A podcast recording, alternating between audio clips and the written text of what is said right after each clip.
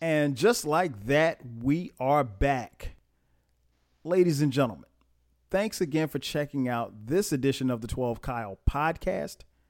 I'm your boy, 12 Kyle, and you can see in the notes, if you click the button, you know the vibes, you know what time it is. We are taking it back. We are going back just 10 years and revisiting the debut album from Kendrick Lamar, Section 80. And I got my man Matt B in the building. Matt, what up, man? What it do? What it do? I can't wait for this one. It does not feel like it's been 10 years. Man, I said the same thing, man. this album was released July 2nd, 2011. Uh, again, the uh, debut album for from Kendrick Lamar. Um, and this, you know, there were a lot of hip hop heads who knew who Kendrick Lamar was at this time, but I'll be honest, there's quite a few people, probably most of you that are listening to this podcast, did not know K. Dot, did not know Kendrick, did not know Kendrick Lamar, whatever you called him at that particular time. Uh, so let's take it back, man. July 2nd, 2011. Do you remember uh, what was your I guess I probably should start there. What was your first introduction to Kendrick Lamar? Was it this album or was No, it the previous it- stuff like overly dedicated It was- to some of his mixtapes? It was the Lookout for Detox freestyle that he dropped in 2010 that had the Dre Mm. on the Big Boy show intro or whatever. And then Kendrick just comes in and just starts spazzing over that dark ass, like kind of minimalistic beat. And I was just like, oh, oh, so this is who all my friends were telling me about. Okay, maybe I should keep my eyes open for what he has next. I hadn't, I didn't hear overly dedicated until later. I didn't go back. Um, but yeah, that was kind of like my introduction was that. And I was just like, well, I mean, I like the freestyle, but Detox ain't never coming out. Right. It's just, just not, it it's just not, no. I was just like, Detox isn't coming out, but I appreciate the freestyle nonetheless. right. you right, know? right. Like, Yeah, I, I, think, wish it did, but I think for me, man, it was um I was much like you. I didn't I didn't hear overly dedicated, which was his mixtape. Um I remember hearing rumblings about I remember hearing his name. Like I remember hearing his name, but I'm gonna be I'm, I'm gonna be honest. I never put like K Dot and Kendrick Lamar initially at as the same person. You know, because this was Right. a time where a lot of stuff was happening on the internet. And funny story was uh at this particular time, I had a internet radio station, right? And my internet Mm. radio station was called the twelve, uh, the twelve. It was called Twelve Radio, right? And so, uh, a friend of mine suggested to me that I have these cats on my show who knew a little bit about hip hop. So I didn't know. I didn't. I didn't know these guys from a can of paint, right? So started making you know emails, sending back and forth. Got you know we got everything together. Got the guys on. The guys who actually came on to my show that particular night, I'll never forget. It was a Wednesday night. Our boys from Dead End Hip Hop. So this is my Yep. first introduction to them. So and then what was interesting was we were talking. because if you know, oh, my, bu- my bad, go ahead. we we were talking, and my radio show was a call-in show, right? So people could call in. So I remember one person called in and they asked about um, they asked about the differences between what they thought the differences were between uh, um, overly dedicated and uh, and Section 80. So Section 80 had had just come out, uh, maybe like it, I'm guessing it had been out maybe about a month or so, and so the guys were answering the question about the guys from Dead End Hip Hop were asking the question about, um, you know, the differences between the albums and talking about Kendrick, and they kept talking about Kendrick and Kendrick and Kendrick, and I was like, and so I'm sitting on the air as a host, not really knowing who the hell they're talking about, right? So then somebody else called in and asked about Kendrick, and then like by the third time somebody called in, and then I finally said, man. Okay, who is this Kendrick Lamar? And it was like, oh man, you got to check him out. Blah blah. Just like you never heard of Kendrick. And I, I distinctly remember my boy Mike Seatown said, "Hey man, when you get off here, check him out and let me know what you think." Like that. And so I did that, and I didn't. I couldn't. I don't think I could find his album. And I, I emailed my. I, I sent a text to my boy D D Lovehall. Shout out to D. And I said, D. I said, do you have Kendrick Lamar's album, um, Section 80? And he's like, "Yeah, I got it." He's like, "I'll um, I'll email it to you." And I said, "Well, is this dude nice?" And my man D Love all said, "Yo." He sent me back the text, and I'll never forget it. He said, "Yo, he reminds me of a young Nas." And when he said that, and like me and D grew up together. So and D is a big hip hop head just like I am. So when he said that, I was like, D, you must be you you you tripping, you bugging. He's like, no. He said, I'm telling you. He said, listen to this and tell me what you think. And so he emailed it to me, and the next day I sat at work and listened to uh, this album, and I was blown away. Those are my first memories. what were you gonna say? Oh no, I was just gonna say is when you talked about the dude when you talked about the guys from Dead End coming up, mm-hmm. I was mm-hmm. just like Ken has been on Kendrick from a very for a very long time. Like that is his guy. Yeah. You know, like if like I remember the watching Dead End Hip Hop in the early days, and Ken was always bringing up Kendrick. You know, like always. Like that's I was just like, damn, this must be like his favorite rapper right now. Well, Rod you know, would Rod would too. You know what it is too. I, I think not just with uh, uh, our, our, our, boys from Dead End Hip Hop, but I think with a lot of hip hop fans, particularly with Kendrick Lamar, because he was someone who was kind of like underground, if you will, and he was a somewhat of a cult hero. He so, was underground, but he was bubbling. Right, right, and so you know, I think when you have a situation like that, fans want to always champion that type of MC, but also don't necessarily want to share him with the, with the world. So you know, you don't want to see him, you know, kind of bubble in the underground and then go mainstream and then go pop and then all of a sudden they're not, you know, true to their roots. But uh, yeah, that that was my that was my first introduction to him, man. And I just I never forget, you know, like I said, D Love all telling me like, yo, he reminds me of a young Nas. I was like, man, you got to be tripping. I was like, there's there's no Nas. There's there will never be another because I'm a huge Nas fan. And when I listened to this album, man, I was literally blown. I wasn't like I wasn't illmatic blown away, but I was I I I could not stop playing it to the point could, where you could hear the you could hear the Nas potential though. Well, you know what it is. I, I could hear the influence. And I think, and I've, I've said this before on this podcast, and it's worth repeating.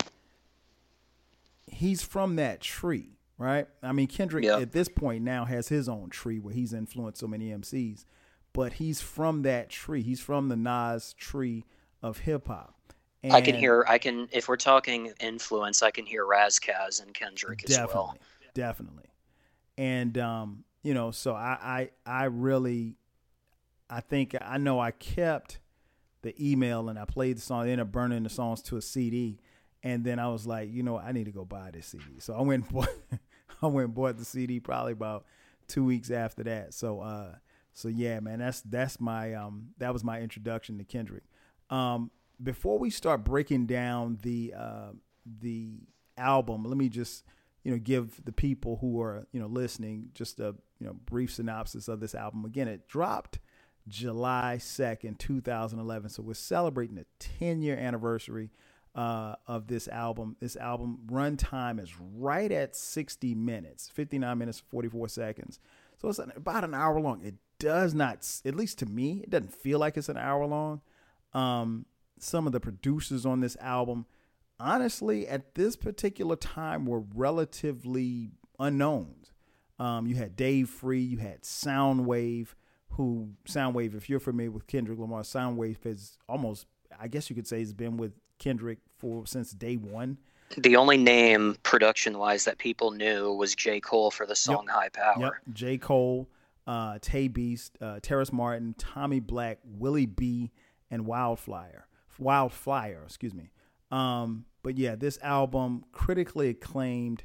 Um, Kendrick Lamar, obviously an MC from Compton. Uh, to me and a lot of other people didn't necessarily sound like what you would think an MC from LA would sound like at this particular time.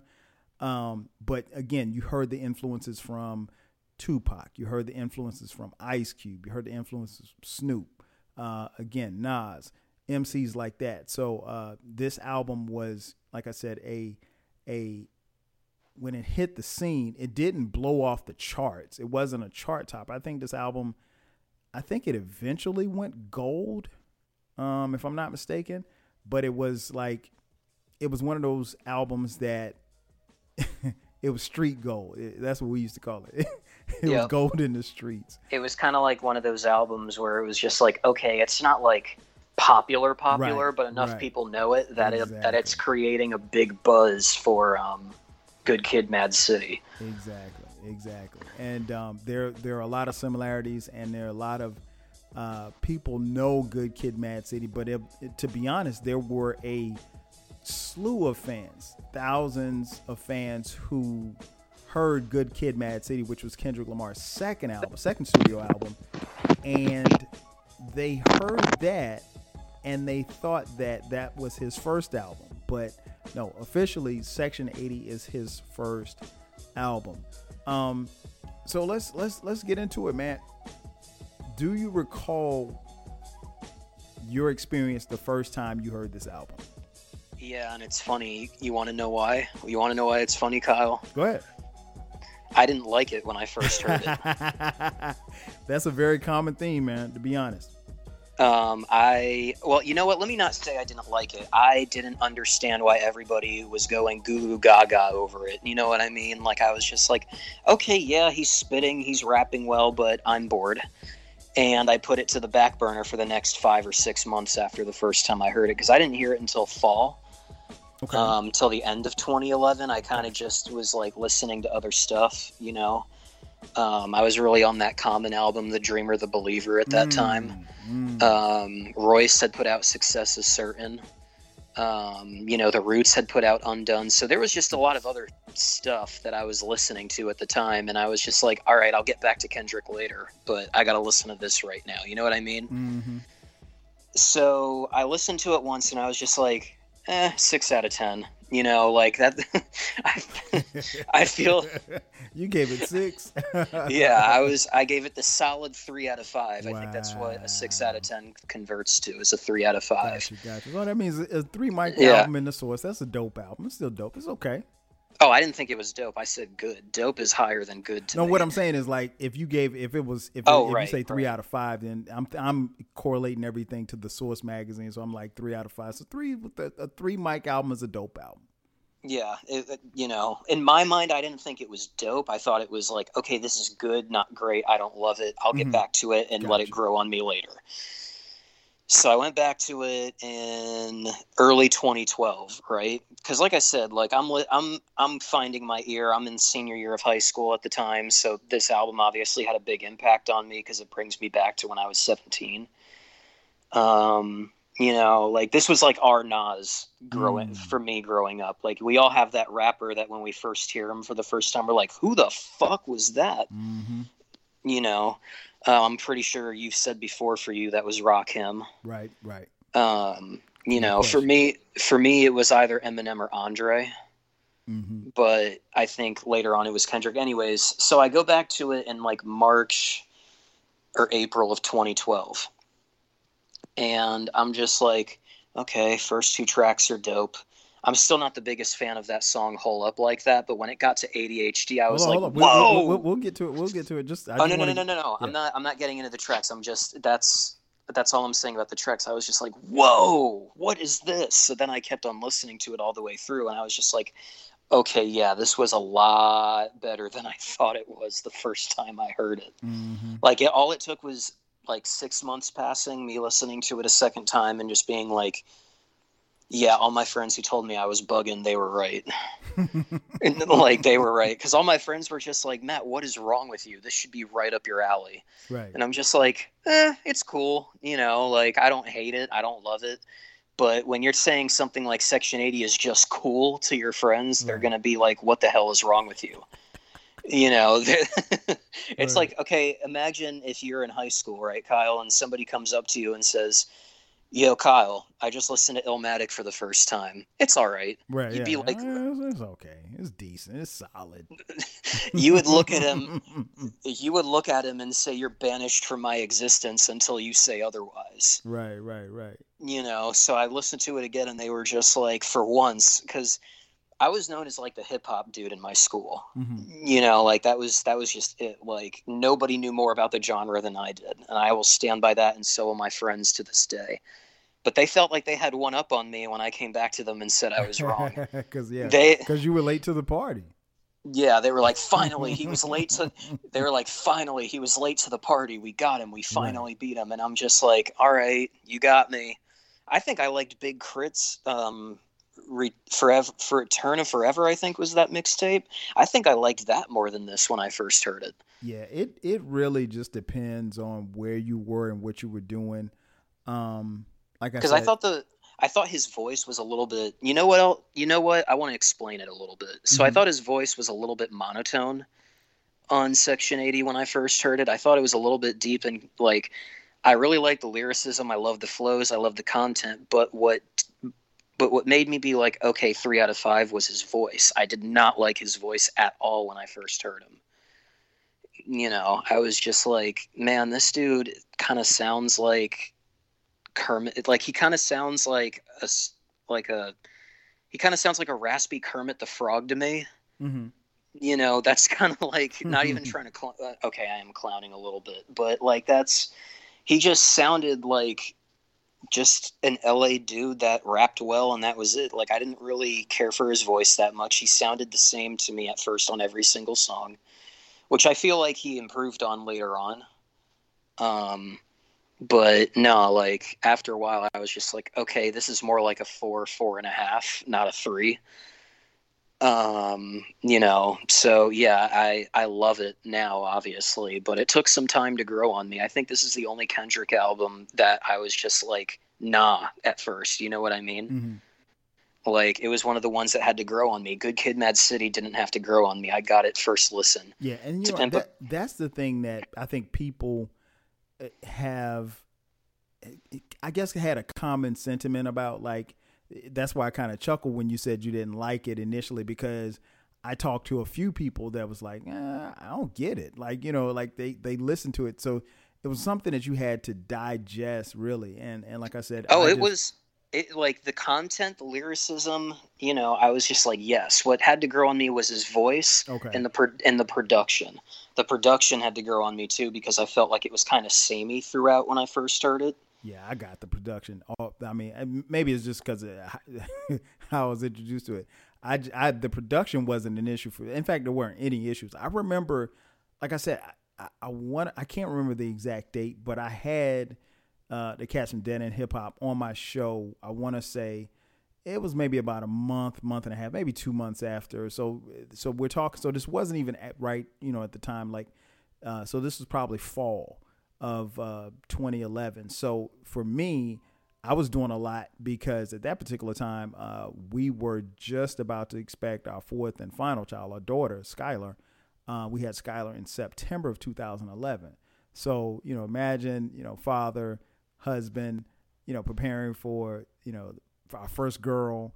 And, you know, here we are and we're doing all this stuff and I'm running around working and stuff. And, and, and I'm coaching football. My little league, coach my son's little league football team, you know. And then I had and and I got this internet radio show, right? And so then I get introduced to this music, and I'm like, hmm, okay, this is different. And then when I found out he was from L.A., I was like, he don't sound like a L.A. dude, because like I'm used to Ice Cube, I'm used to Snoop, I'm used to you know Dre, Ren, you know those type of Okay. MCs. So Yeah. Hiero, you know, I'm used to those type of MCs. So I- Now I'm- see, wait, wait, wait, wait, wait, wait, wait, wait, wait. Flag on the play. You thought Hiero sounded like West Coast? No, no, no. Not not that they sounded, but what I'm saying is like because of the era in which I came up, like we just kind of classified people based on where they were from. It was like, oh, that's LA dude.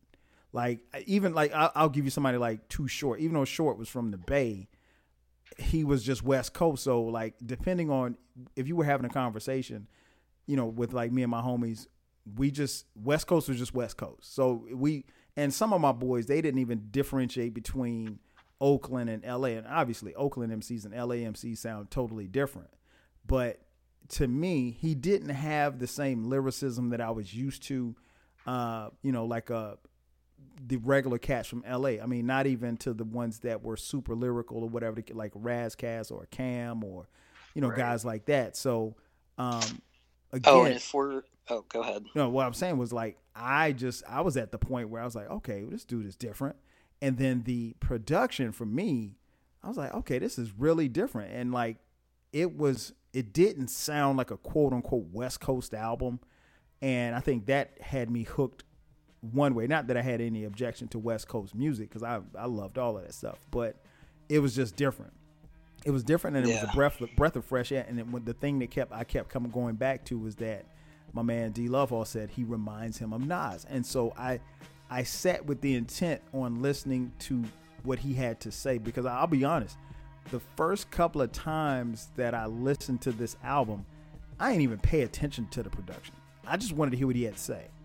And again, you know, just for those of you listening at home, I listened to this album just like Matt did without the benefit of the internet. So, yeah, we had a track listing, but I didn't know Soundwave from THC to whom. I don't know none of these people. It wasn't Pete Rock. you know what I'm saying? It wasn't. it wasn't Primo. It wasn't. Yo, we want we want primo. yeah, you know, so it wasn't it wasn't nobody like that. So so all of these Oh. dudes, all of these dudes could have been the same dude. It would. That's the funniest. That's the funniest thing I've heard you say. Yeah, uh, all- like this so far this year, Kyle. It ain't Pete Rock. Yeah, I mean, so it, it was so, but I was the, the beats were the beats were nice, but I wasn't. I didn't care about the beats. I was like, who is this? This dude is really rapping his ass off, and he had a story. Yeah. And so that's what really uh, reeled me in was that there was a story to this album. Um, this album, again, Kendrick tells a story that centers around two people, two main characters, Tammy and Keisha. And basically, Tammy and Keisha struggle to make sense of the world that is around them. And in each song, he paints a picture of the world in in in of their world in great detail. And that's what this album is. This album is a book, and but he paints up such a picture that's so visual. The more that I listen to this album, I'm like, yo, this dude has been here before as an MC. You know, like I'm like, he's from that cloth of MCs where he is going to one leave no stone, stones unturned, but he's a great storyteller. Oh yeah, very you know, vivid. And and it was just like once I started listening to it and, and I gravitated toward the music, man, I was hooked. I was hooked, Yeah. and I couldn't stop playing this album. Now, I, I will say this also in 2011 that for me personally, the reason why it took me a while to to digest this, Mhm. 2011 for me as a hip hop fan was a stacked year Okay. because you had you had this Phonte, my favorite Mm. Cunning Linguist album on Oneirology, which is now one of my five favorite hip hop albums of all time. Mm. So like nothing from that year would top the Cunning Linguist album, and this album still isn't better than that one to me. You know, you had um, Thurz L.A. Riot, you had Royce Success is Certain. I think I said The Roots Undone. You know, there was just a bunch of dope stuff that came out in 2011. Like, I think this, I think 2010 to 2020 was a much better decade hip hop wise than 2000 to 2010 Mm. you know like it was just such a stacked year and it took a while for this one in particular to grow on me until i kind of took a break from some of those others um, but yeah i was just immediately i was just enamored by his storytelling because it was so vivid like i've heard a lot of great storytellers in hip-hop but for one to make you close your eyes and envision every word that he's saying and kind of like paint your own picture of it because like sometimes when i hear music of somebody telling a really vivid story i can kind of picture i can kind of like create almost like a music video in my head hmm of like what's going on and kendrick did that And that, you, You know, to know. be honest, that's what it's supposed to be. Yeah exactly. Because that's why i always get disappointed by music videos because then i'm like well this isn't what i was thinking in my head. Immediately trash. But you know like this this dude kind of left a lot to the imagination. You know what i mean? And i th- and i really like it when rappers do that. Like not every storytelling song needs a music video. You know Mhm. what i mean? Like let let the let the listener kind of envision it because a lot of times with an album like this especially if you made a, multiple music videos for each song i think the only one that had a video was high power um you know if you Uh, no, made there was a video for uh, Rigamortus too. there was Yeah, you never saw the video, no i never saw that bruh, bruh, bruh. When you when when we finished recording, check that video out, man. Yeah. Okay. So, but see, those two songs aren't really like storytelling tracks. Right. You know what I mean? They're kind of they're they're kind of just like lyrical exercise. Like, let me Oh, give yeah. you a break from this. Definitely, yeah. Like, let me give you a break from this super heady shit. You know what I mean? And like, let me just bar you to death real quick for like three minutes. Right. So it makes sense why he would make a music video for that. High Power has dope content, but it's more of like a bonus track, I think, in my opinion. It's kind of like uh what do they call it at the end of the book? Um, an epilogue. Mm-hmm. Um, Perfect bookend to the to the to the album. Um, Yeah. Well, since since you started that, let's go ahead and jump into it, man. Uh, the album, again, it's 59 minutes 44 seconds. So let's just say it's an hour long. Um, 16 tracks total. Uh, the album kicks off with uh, "Fuck Your Ethnicity," uh, produced by THC. Uh, I like this. I like how this this song starts off because it starts off with them around the campfire, and he introduces you to the the two main characters of the book, if you will, book of this album, uh, Keisha and Tammy. What what did you think about this track? Um, it warmed me up. It's not like my favorite song on the album or anything like that. Um, I never listen to it individually. I really only listen to it if I'm playing the album as a whole body of work. But I like it, you know. Um, I think it's very smooth. It kind of like eases you into it. It doesn't just immediately smack you in the face, you know. Mm. Um, so yeah, it's a, it's a dope opener. Yeah, I, I love this one, man. I, I loved it. I love the way he comes in, and um, it was a lot of energy, and it was just, again, I remember just listening to it for the first, or the, at least the first couple of listens that I had. Uh, I was like, nobody really starts off a hip hop album like this, and so even the oddness of how it sounds, um, that made me want to listen even more. Uh, when, when, like I said, dealing with track one, when you talk about uh, fuck, fuck your ethnicity. Uh, then we move to track two. This is produced by Soundwave.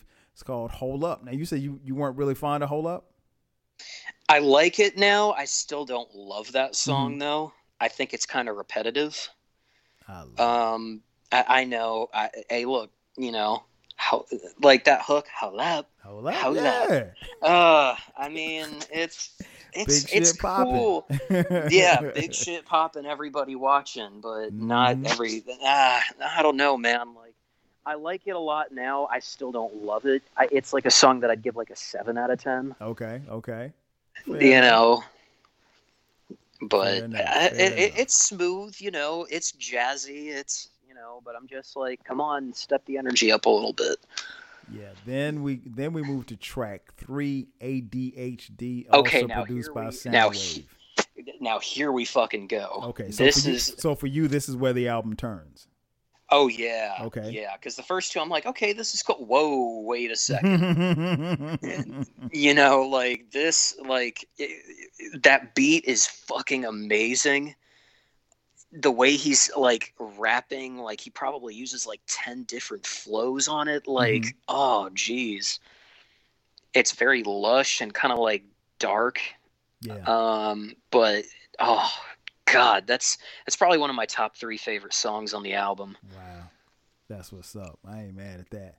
Yeah, man. I think for a lot of people, this, if there's a, and we talk about this from time to time on this podcast, particularly when we break down albums, um, you can tell, at least for some people, where the album turns. And the album can turn for the better or turn for the worse. Now, for me, this album already started off out the gates. So it, it I think it kind of turned up even more. So for you, it was, you know, you're like, okay, well, the first two tracks, okay, and then it's like, wait a minute, oh, well, oh shit, this is what we're doing, like, so that's where you were. yeah and I, I was, it made me it made me love the first two tracks more because I'm like, okay, he couldn't have just started out with Right. ADHD. It's too intense. yeah, ADHD, man. The uh, the this song is a smoker, and you know Kendrick It- again. He he doesn't. He's not wasting any bars. He's not wasting any time. He just gets right to it, and that's one of the things I always appre- appreciated him about as an MC. You know, he's he's not going for the most part, and I, I I'm uh, getting a little ahead of myself, but I don't think until he gets to his fourth album that there's a filler track to me. Um, I, will touch on that on another podcast, but I don't think there's any filler tracks on this album or his subsequent next two albums, uh, which would be uh, Good Kid, Mad City, and uh, To Pimp a Butterfly. Yeah, Damn has quite a few filler tracks on it, in my so, opinion. So, yeah, and that's that's one of those albums where I, where at first I was in love with it, and now I'm just like, it's dope. Right. I like it a lot when it comes on, but I'm not actively like jumping to listen well, to it. You know what it is? I think I think no, and I, am not going to get into a deep dive on Damn, but just to, to, to belabor your point, I think if Damn had stood on its own, we probably would be totally cool with Damn.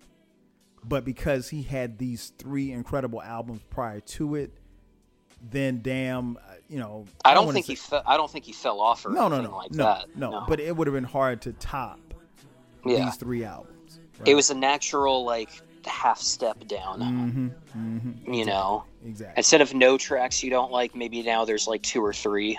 Exactly. You know, Man, if, if instead you... of constant four and a halfs or fi- or higher, now we're at like only a four. Right, right. And and most you know, people would. I mean, it got it got a, a Pulitzer Prize. I mean, so I mean, most people would chop their arm off. Uh, so for what uh, you know, what it's worth, for what it's worth, most people would chop their arm off for that. Can we just can we just can we just admit that like he only got a Pulitzer Prize for that album because they didn't give him one for To Pimp a Butterfly? Man, I, I, you know what, man? I have no idea how they come up with that stuff, so I, I, I couldn't even tell you. I could. I mean, I know he should have won a Grammy and all of this other stuff, but I th- that's the thing about Kendrick I don't think he goes into the studio. Now we know that there are some artists that go into the studios and, it, and they're clearly trying to win awards with their particular albums, but no, he just wants to put out dope shit. And he's not going to rush and he's going to take his time and make his fans wait. And I think there's absolutely nothing wrong with that. Um, track four. Bruh. Yeah. You know what's funny is a lot of people I've met say that this is like their least favorite song on the Man, album, No listen, Makeup. and I'm just like, song. yes, I love, bro. That I even love the hook. I thought the hook was the perfect. Hook, the hook makes the song. No makeup. The name of the song is No Makeup. Her Vice featuring Colin Munroe. I had no idea who Colin Munroe. In fact, I probably still don't know who Colin Munroe is. I don't either. So you know, produced by Soundwave, but this hint Colin Munroe on the hook the way that he sounds and the way that uh, Soundwave blends in the music, it sounds kind of like an 80s pop theme. And it works so good. It, exactly. it works so fucking good. exactly. Good. Like when we got to that one, like, okay, so imagine my journey of listening to this album the second time when I fell in love with it, right? Mm-hmm I get to this song and the line, "You ain't gotta get drunk to have fun. You ain't gotta mm-hmm. get." This was before I started.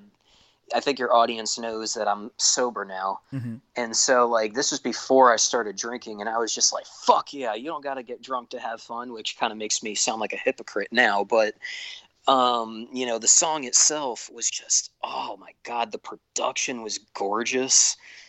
Um, the way he's rapping, and he just sounds just like so almost like he almost sounds kind of like demonic over it a little bit. Like he has like this really dark way of rapping, but the beat is like really happy and almost like the juxtaposition. Mm-hmm. You know, it, it's that song is incredible.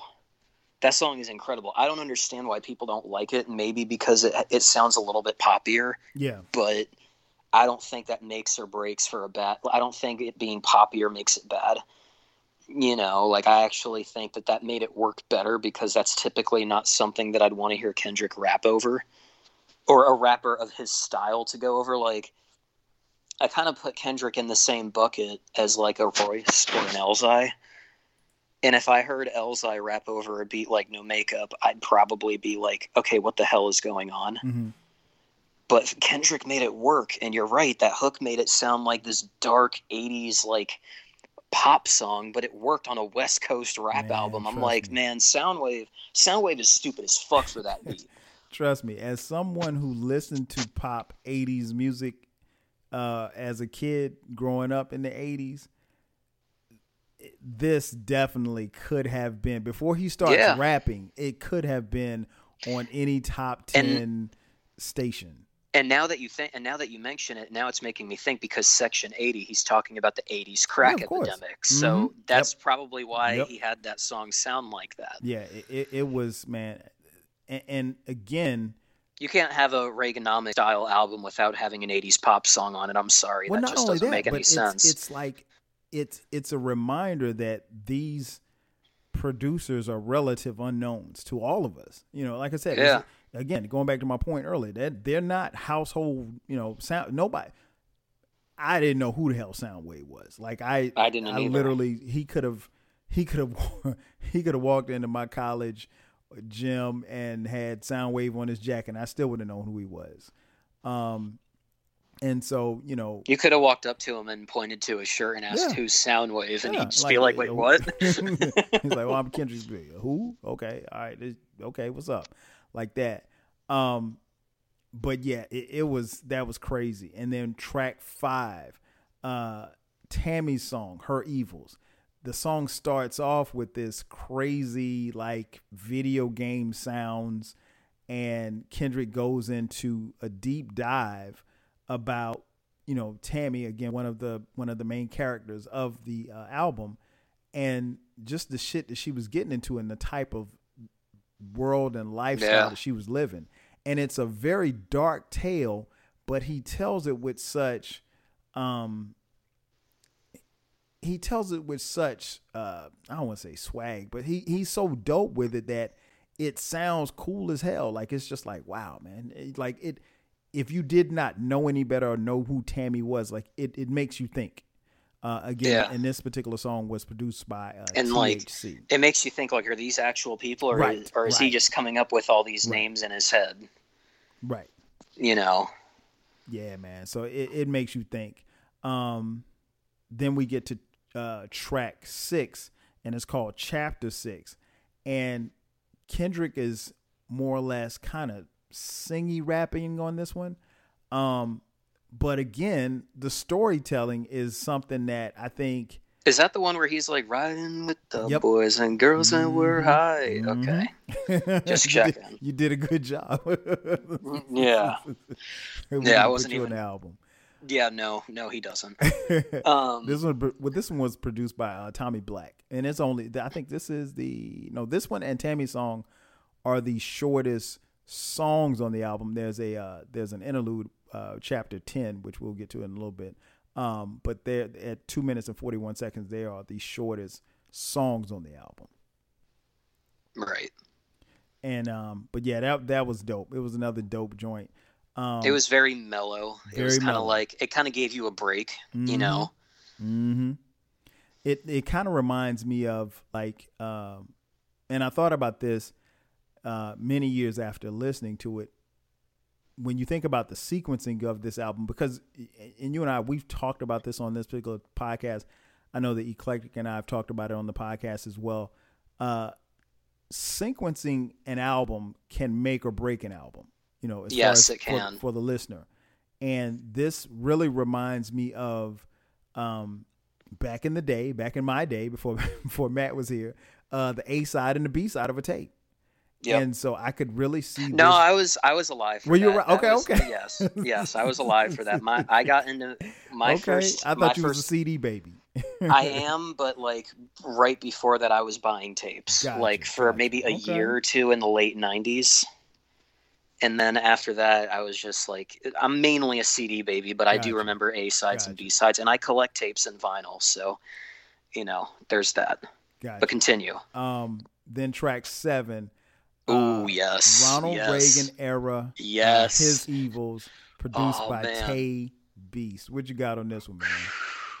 First of all, Ab-Soul at the beginning. We really out here, you know. Like I, I didn't realize that was Ab-Soul until I listened to Control System, but Okay. like, um, and Ab-Soul is one of my favorites in the TDE Ab-Soul's camp. Dope, man. He's dope. Yeah, Ab, it.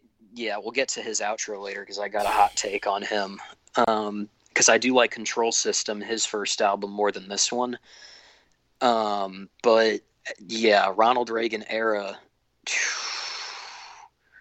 whoop de whoop, whoop de whoop, whoop. Oh, yeah, and man. it's so it's so aggressive and like high paced. It's almost like I feel like this album, like if you're listening to how it's sequenced, it'll start out kind of mellow, get aggressive, mellow, and it kind of like. It, now you know how crack was a huge thing, obviously in the Ronald Reagan era. You're old enough to remember that, but Man, and I I through it. Come on, man. yeah, yeah. See, there you go. So, did you notice that this album is kind of sequenced like a crack high and then like a withdrawal right afterwards? I Like, never, it'll be- I never took that from that, but no. That, oh, go ahead. I noticed that this album will be really, really hype and then really, really mellow. Mhm. And I think it Mhm. does that on purpose because if you look at crack as a drug, it makes you very amped. And then when you withdraw, you get very depressed and kind of sad. Okay. And if you're looking at this album, a song like Ronald Reagan era is hype as hell. You listen to a song like Poe Man's Dreams, which is the follow up, it gets mellow again Right. Okay. and kind of dark. Never so really I'm thought about like- it like that, but that's a that's a that's an excellent point. You know, so if Um, this album is about Reaganomics, Section 8 housing, Section 80, the 80s, crack, you know, Yes. like prostitution becoming really big during the crack epidemic to sell yourself for drugs. Like, as we're going through this, I just thought about it and I'm just like, I think this album was sequenced to be like, you know, kind of like the highs of like a stimulant. And I, I, could see that. I could definitely see that, man. And, and I think you you make It a good may- point it because there be is a- highs and yeah. lows. it may be a reach, ladies and gentlemen. I may be reaching, but you know, I with some with a dude like this, with the kind of artists that he's working with production wise, like I don't think that they just did that on per like. Co- I don't think they did that coincidentally. Right, right, right. No, no, no. I, I think I think you're onto something there. I think um, you know, Ronald Reagan era describes Kendrick home Kendrick's hometown of Compton, California. Um, I think he described it only as best as a, a true MC would. I mean, he said in 1987, the children of the Ronald Reagan rake the leaves of your front porch with a machine blowtorch. I mean, like, come on, man. Yeah, what, what are you like talking about, man? This dude is unreal. Um, but that that was one of the songs that caught my ear the second Oh, yeah, time I no w- question. went through it too because I was just like it picked up the energy, you know what I mean? Like he was rapping like kind of aggressively, you Yeah, know, like to because on this particular track, what he wants to convey is that, and he, he speaks of the Ronald Reagan era. Ronald Reagan obviously was president at that particular time. Ronald Reagan's policies. he was a piece of shit. Oh yeah, of course he was a piece of shit, and his policies.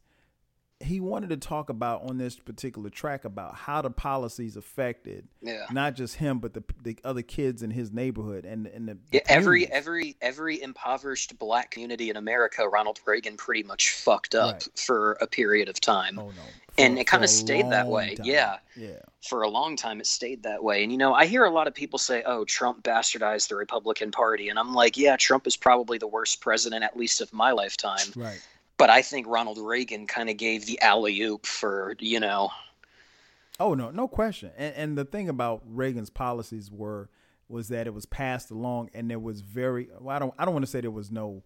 Um, I don't want to say was there was no resistance, but it wasn't like how you might have thought it was. And and again, yeah, I was I'm speaking as a child of the 80s because that that was the era in which I grew up. And this song really describes, you know, like I said, Kendrick, how Kendrick viewed Compton and what, you know, those policies did to just him and his peers. Right. Um, and, you know, my dad was telling me a little bit about Reagan too. And how he, unfortunately, he said it like just like this. He was like, I unfortunately voted for Reagan the second time, you know, the second term or whatever, but he did it because the other candidate was just so weak in comparison. It was just like, okay, well, what do we do now? Ronald Reagan's a piece of shit, but so is this guy. So what do we do? Man, listen, he- he could have voted for a toy truck, and that toy truck would have done better than Ronald Reagan. I'm telling you, it was it was just that bad. And and and again, Yeah. I'm speaking from someone who in Reagan got elected in what 84. Um, I was He was there for eight years, right? yeah, yeah, he was there eight years. I was what, Okay. 12 in '84. Um, so you know, it, it was it was it was rough. It was rough. Um, track eight, man, Poe Man's Dream, his Vice featuring GLC, I need to get into Willie B. GLC. You know what, man? GLC, I remember GLC quite vividly, but when I heard him on this song, without looking at the track listing, I thought he was somebody from the south because he sounded southern to me on this track. Yeah. But this Some people from Chicago have a little bit of a southern twang in their accent. because you know why? Because we're from that's where most of the people in Chicago, particularly black people, are from. They have roots in the South. I'll put it like that. Um, almost Got every, you. every almost Got you. every because it was a part of the Western migration of our people. I was Um, not aware. Now no, you learn something. You hey, learn man, something new every Come on, day. man. You you know I'm I'm gonna school you.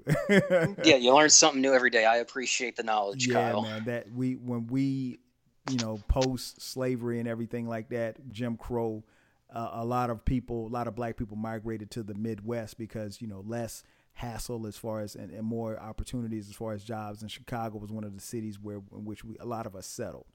Um, so yeah, Poe Man's Dream, uh, produced by Willie B, not Willie D. Smoke good, eat good, live good. Man, listen, this is like my second favorite song on the album, man. It's I just so chill. I love this shit, man. I love this. This this joint just flows and Kendrick just rides this smooth ass beat. You know what? I'm not gonna lie to you. I'm Mhm. an adult. I can say it. Before I got sober, I may or may not have smoked to that song a couple of. You I know what? Never Yeah. smoked, and I and I just vibed to this song. I'm just I'm just letting I the audience know. Like yeah. there there were and not just that song, but pretty much any album that I enjoyed listening to at the time. no but doubt. you know, Smoke like good, eat good, live good. Hey, and. I was smoking good, eating good, and somewhat living good. dope, you dope know. track, man, dope track, and then we get to track nine. Uh, The hypeness, the, hypeness Spiteful returns. Chant featuring Schoolboy Q, produced by Soundwave and Dave Free. Um, this I think, yeah, this is no, it's not. It's I was gonna say it's the longest track. It's not the longest track on the album. It's the second longest track. Another, another dope joint, man. Fire. This song just punches you in the face. You know, it, it's just so amped. And you know what's crazy is when I started using Apple Music, I had to actually go on my computer and put this song onto my computer because this song is not on Apple Music. You know, it's not on Spotify either. And it, it And- wasn't until I had I, I was listening one day, and I was because I think I had this on. I think it was sampling Yeah, I, th- I think it, I think they took it off. So because if you're because when looking I bought right, if you're looking on Spotify, album- it's not on there. when I bought the album on iTunes before streaming was a thing, it Mhm. was on there. But I think once they started getting bigger and bigger, they probably hadn't cleared the samples. Had- I'm, I'm So- pretty sure it had something. Because if you because if you look at Habits of Contradiction, Schoolboy Q's album, the song "Blessed" with Kendrick Lamar is taken off, and I think two others are as well. yeah, You know, I think there's one taken off of Control System, if I'm not mistaken. that and So- that happens. That happens from time to time, and it Look at It may G's be Up, Hoes Down on Right. Doggy Style. doggy style, right? There may, and there may be a situation where, in somewhere in the future, where uh, that'll be back on the album. But if if you can't, if you if you're listening or or go to your Apple or your Spotify, whatever the case may be, or um, title, I- it's yep. not on there. Um, just go not Google. I'm sorry. Go to YouTube. It's on YouTube. It's called Spiteful Chant featuring just Schoolboy download it. Q. Yeah, you can I, I never I never encourage this, but since it's not on any place that you can really buy music, just download it for free. Mhm. You know, like or if you can't I mean it might be one of those things where it's not available to stream and you can only like buy it for like a dollar. That Right. might be their only option. So I haven't looked at that part of it, but you know, yeah, this song is amazing. Schoolboy Q was dope on it. Yeah, man. An- another know. song, like you said, that, that gets you hyped up. Um, Run through a brick wall like the next movement off Yes. of Things Fall Apart. yes, yes. Uh, then, then uh, track ten is uh more of an interlude called Chapter Ten, uh, produced by THC. Then we get to track eleven, Keisha's song, "Her Pain," This shit. Oh my god. featuring at was Ashtro Bot. Astrobot. Yeah, I th- yeah, I think that's Ashtro Bot, yeah. and I Produced B. recognize I- I recognize the voice because it, I, I feel like that's the one that's singing on Ronald Reagan era as well because it sounds almost exactly the same. But anyways, this song is kind of like 2011's version of Brenda's Got a Baby. Mm, facts. You know, like except I actually kind of think this song is better than Brenda's Got a Baby. You know, cue the crickets, Kyle. Cue the crickets on me. Cue the crickets. Nah, I it's, know. It's, it's dope, man. It's it's a dope song, man. This, this on this particular song, he he Keisha's song, you know, he talks about Keisha, the, the the again one of the main characters, and how she became a sex worker in in order just to support her life. You know, she was, you know, and there's nothing he- wrong with there's nothing wrong with sex workers. I don't want to shame them. You and know. he well, I mean, in this case, it was because she was. Oh, well, right, yeah, right. she was clearly, you know. I'm just saying overall. I don't want to like. No, no, no. I mean, uh, if you want to sell your body, hey, man, you know, I I ain't here to judge. But you're right. This was the the the 2011 version of Brenda's Got a Baby, and it's a cautionary tale about you know Keisha and what happened to her, you know, when she chose that life. And and, and again, a, yeah. it was when you listen to a song like Ronald Reagan era and you see how those policies and, and procedures and everything that the Reagan administration set forth, and then it has Keisha, someone who's growing up as a child, seeing all of this stuff around her, and then she feels like, okay, well, hey, the only way that I can make money is to sell myself, sell my body. And Right. And he alludes he alludes to this song at the beginning of No Makeup too. Mhm. Yep. Yep. And he also brings this character up again on Sing About Me Dying of Thirst. Yes. yes. You know, so it's like Kendrick is like one of those artists, man, where it's just like track, you know, like, oh, the line at the end of track one connects to the first line at the beginning of track eight. And if you connect everything together, Kendrick just gave you the cure for COVID. Like he's one of those kind of he's like one of those kind of rappers where it's just so cryptic. yeah, it's it's it's all about the connections. Like you said, there are several songs and several instances in on this album. Again, his first album that he will kind of connect the dot Yeah. to. On This album is like the album, pre- Kid, Mad City. This is like the precursor of his storytelling Yes, abilities. Yeah, I'd like to Um, say that Kendrick Lamar for his for his first four albums, it's one big book, and these are chapters, and and with many chapters in, in each you know each book or what have you, and there's a lot of connecting of the dots for some of the chapters in in this first chapter, if you will, uh, first chapter being. Um, metaphorically speaking, obviously, uh, Section 80, and then Good Kid, Mad City, which was his second album. There's another, you know, like you said, he references Keisha and what happens to Keisha in Good Kid, Mad City uh, uh, on his second album. Um, then we go back up tempo again. Track 12, my favorite track on the album, Rigamortus. You want to talk about some rapidy raps? you know, like like he was just it's just like damn dude breathe it's okay like you know you need air kendrick you need you need you need air mr lamar like he just Right. was rapping and rapping and rapping without breathing right. Yeah. you man. know He- he i'm just like he he spazzed on this one, man. Let's just let's keep it a Yeah. He just he spazzed on this one. He's like i'm gonna give you a break from this serious shit but i'm gonna bar you to death while i do it. And he was just like I think at that particular time he was really trying to show you that he was separating himself from everybody else. I mean, eh, by this time, you know, again, even on the street, he had a rep. And he I think Kendrick really wanted to use this song to separate himself from his peers to like to just to say like look okay yeah I'm new I'm new to the game but these other dudes they ain't fucking with me like I, I'm just on this level and this level of emceeing and I think every MC from time to time in their career they may have a song or two where they they specifically set out to separate themselves from the rest. I think this was uh, Kendrick's song right here. Yeah. R- Rigamortus is crazy. Uh, then we get the track 13, Kush and Corinthians, His Pain featuring BJ the Kid. Uh, this one was produced by Wild chicago kid chicago BJ, uh, yeah, BJ Chicago Kid.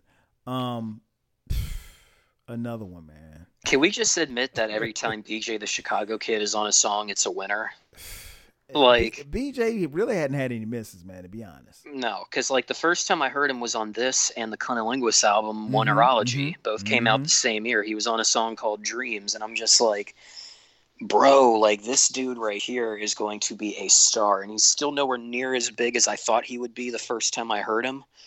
But man, this dude here, like he should be just as big as Anderson .Paak Mm. just as big as Anderson .Paak. You know, I'm not saying he's better. I'm Right, saying right. like they're they're in the same tier to me in terms of talent.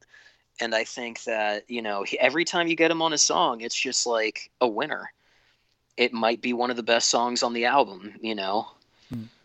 He was on Ab-Soul's Control System on Lust Demons. That's like my favorite song on Control System. Yeah, man. You know. Man, that dude is like mad. that dude is mad talented, man. This this uh, yeah. this again, this track's 5 minutes 4 seconds. Dope, dope track. Um I mean, it just it just a, a pure banger. Then we get to track 14 Yes. high members only. yes. Uh, this one, man. Shout out to uh, Aaliyah. Rest in peace. Yes. R.I.P. Aaliyah. man, R.I.P. Yes. Oh my God. Love that this song. joint, man. They This they, is my favorite song on the album. where okay. That's what's up. Yes. Absolutely. That used- hook. They used the hook. That was a The- verse from the late great Pimp C. Uh, rest in peace, Pimp C. That R.I.P. Aaliyah part when he's singing it, I'm Yes. just like, bruh, this song is like the first time I heard that song and that hook, I probably had it stuck in my head for like the next 48 hours. Yeah, And my friends kept on saying, Matt, why do you just keep on saying R.I.P. Aaliyah to yourself? And I'm just like, you need to hear this song. Yeah, man, that song is cold. It is so cold, man. Still bangs to this day. Uh, And again, they're closing out this album, but it still doesn't feel like the end. Um, and then track fifteen, Ab Soul's outro featuring Ab Soul. Ab-Soul had one of the best verses. uh, Like, let, let's put it this way. In my opinion, Ab-Soul's verse on this song was one of the top five verses on this entire album. He he had a dope verse, man. He had that dope. Ab-Soul, Ab-Soul in his prime, like, there was a point in time, I'm not saying I feel this way now, but when it was like Section 80 and then Ab-Soul, Ab-Soul put out Control System, there was a point in time where I'm like, oh shit, who do I like more between the two? Right. you know but then kendrick started to separate himself and he was much more consistent and got better whereas Ab-Soul kind of you know i still love ab don't get me wrong that's my oh, dude Oh, yeah. but i don't i don't think he's been able to top control system but this is prime Ab-Soul Yeah, Ab-Soul man. in his prime was probably at least from a technical skill aspect Ab-Soul was probably the best one on tde at this moment in time when this came out I like I like when Kendrick comes in. I like when uh when they say life is a traffic jam. Life is a tra-. I mean like that is so true in so many different ways. Life Yes. is a traffic jam. And you have to figure out how to maneuver yourself throughout this traffic jam that that you're in. And it's not like you know, they kind of give off the connotation like, no, we're not stuck here. We're in this is our life, but we have to figure it out. And then Kendrick's spoken word in the middle of it I thought was key. Right? in the in the in the horns oh Mhm. god Yeah, man. Yeah. And uh, the horns, speaking of horns, man, shout out to Terrace Martin. Yes Crazy horn player. He he was the producer of this song. Um crazy underrated, man. Love Yes. listening to his music, man. He is super super dope. Uh, and then the album concludes with High Powered, you mentioned a little earlier, produced by Jermaine Cole. pictures Um, of martin luther staring at me oh my god bro like this. yeah, this man. I know that i know i probably know every word of this song word for word no i'm not going to do it on the podcast but you know like and the way that he just starts like each verse with the same line but with a different like Mhm. black leader hmm you know, like with a different black leader, picture visions of Malcolm staring at me or Yep. something like that. Like he just keeps on doing it. Man. Um, he changes the hook. Like I, th- I think my favorite part of the hook in the song is when he was like, um, "This is Huey Newton going stupid. You can't resist." yes, yes, yes. Yeah, man. I'm like, this dude Kendrick is a fucking problem. He and wasn't what's, born what's on Earth. What's interesting about that is, like you said, he's mentioning black leaders, but what I think that does is just like anything else, there It teaches the youth. exactly. There's a 10 or 11 year old kid that's listening that probably didn't know who Huey P. Newton This is was. a this is a West Coast dude from Compton. He sounds smooth and cool as shit. I want to be as cool as him. Let me look Mhm. at. Let me learn about Malcolm X. right, right. Let me you see know, what's going on. because nobody, because let's be real, kids aren't going to read the autobiography of Malcolm X now, unfortunately, because ain't nobody out here really reading books you at got- that you age. gotta- You, you know what I mean? 'em- you got to make it do. You got to. You got to. You know. You have to at the at the very least introduce it to them. Like I I had my sons read it. You know, like I, but I had Yeah. to give it to them. I don't. It wouldn't have been anything that would have been assigned reading in their you know school or whatever like that. Oh no, of course not. um. But people yeah, don't even realize people don't even realize that Malcolm X Day is actually a real day. Oh, no, oh, no question. No question. you Yeah, know, yeah. and it's unfortunate because, in my opinion, he's just as important as Martin Luther, if not on the in terms of Extremely. Like if you're talking like just being in the streets on that level, he might be even more. You know what? Let me not do that. That's not my place. no, I, I- I know I know what you mean. It- I was gonna say I think in certain aspects he might be a little bit more important than Martin Luther King if people actually took the time to learn more about him. But in a I lot don't of ways want to. he is. But I'm gonna tell you what the reason why he was he won't be viewed that way is because He was extreme. well well no he wasn't even extreme. It was his message, you know, was never viewed from his lens. It was always twisted to be something else, some something that I mean because Malcolm was uh clearly one of our greatest orators in the history of this country. Oh yeah, I mean, he's facts. very when you listen to him speak, he is very clear. There's no ambiguity, ambiguity, excuse me, about anything that he says. So it was. Now let me stop. I'm about to get on the damn history lesson, but yeah, you're right. Hey, can, that, a song like that can make you do that. Yeah, it's like it who's Huey Newton? Who's yeah. who's you know? You're right. He does, and that's one of the things that I love about Kendrick is that he will introduce different in- topics and different different themes in, within his music. So it's like he, he's, and that's why I love one of the things I love about Kendrick is that he can give you a lesson without coming off as being preachy, and I think Right, hip hop he fans can- appreciate that. he can teach kids about important black leaders other than Martin Luther King and like Right. you know what you know what they teach in public school like all they'll teach you about is like and I can really only go by my era like they taught us about you know the I have a the, dream. Yeah, they taught- that George Washington Carver like Mhm. you know they talked to us about that and it was just like why and they talked a little bit about Malcolm X but they made him seem like man. An extremist or like a violent dude and i'm like look there were things that malcolm x said at the beginning of his you know um, at the beginning of his activism that he later changed Right. you know he grew as a person he doesn't he didn't hate white people like that you know i think Mhm. it's important to actually not just take one thing and stick with that see, and that's look what I'm like saying. Like it, it was Yeah. never, it was never portrayed through his, through the lens or in which he was trying to Right. show, show people. And I think that's one of the things that I love. Like I said about Kendrick, is that he was more than willing to, you know, not only take chances, but again, drop little gems like that to where Right. the average Right. listener is going to say, "Oh, well, let me check this out. Let me see what this is." Um, so before we get out of here, man, I gotta ask if you were rating this album on the source scale of one to five, uh, with five being a hip hop classic, uh, d- where where would you rank it uh, between one mic and five mics? How many mics do, will you give Section eighty and why? zero i'm kidding Um, No, uh, I'm kind of stuck between four and four and a half. I guess it- Mm. There's really only one song that I'm iffy on, and it's not that I don't. It's not that I don't like it. I just don't love it. So I'll give it a four and a half. A Okay. solid four. A solid four and a half. Nothing lower, nothing higher. That you know. I think impact wise, we can look at this album as maybe being a classic in the next ten years. I think it's still a little bit soon. yeah. Um, well, actually, it's been ten years Yeah, since it- it I came mean, we're, out. we're celebrating this 10 years. So it's been 10 years. So by my definition, I think if an album's been around 10, 15 years, you can I start this- looking at it. If, if, if you deem that it's a classic, I think If we're- the time if- to really look at it.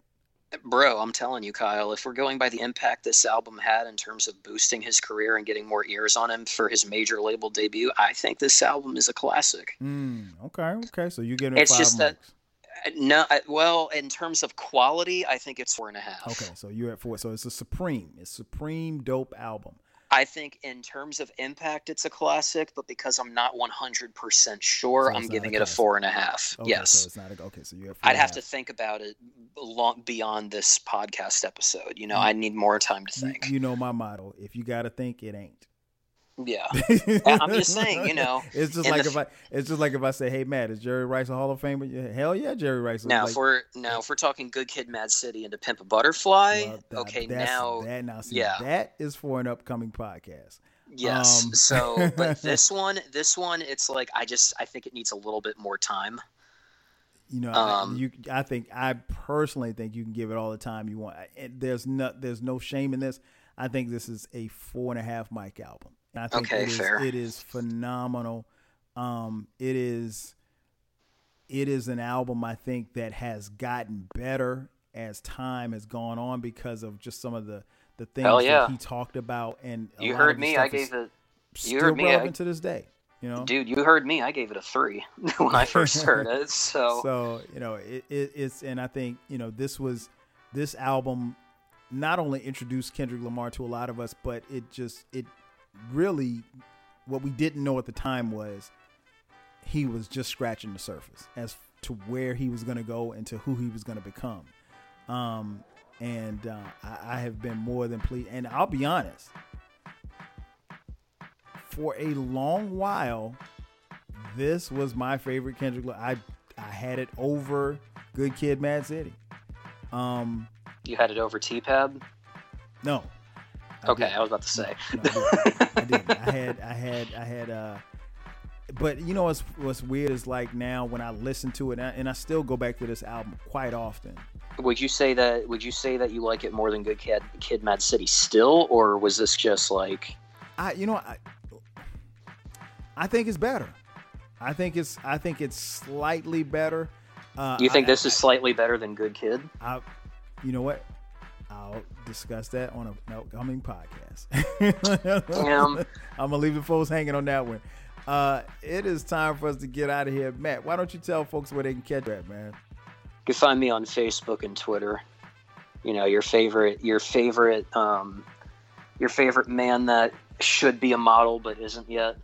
Um, you know, I am in my own imagination, at least. I am a sex icon within the list of Brad Pitt and all them. yeah, in your own mind.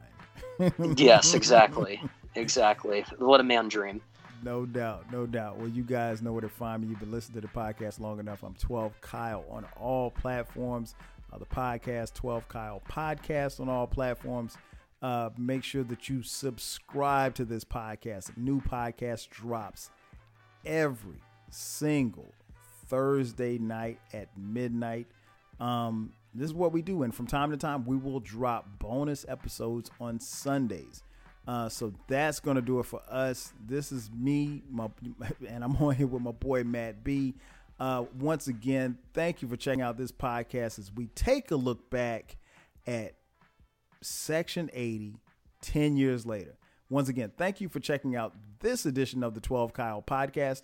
I'm your boy 12 Kyle. We'll catch you guys next time. 5 G's.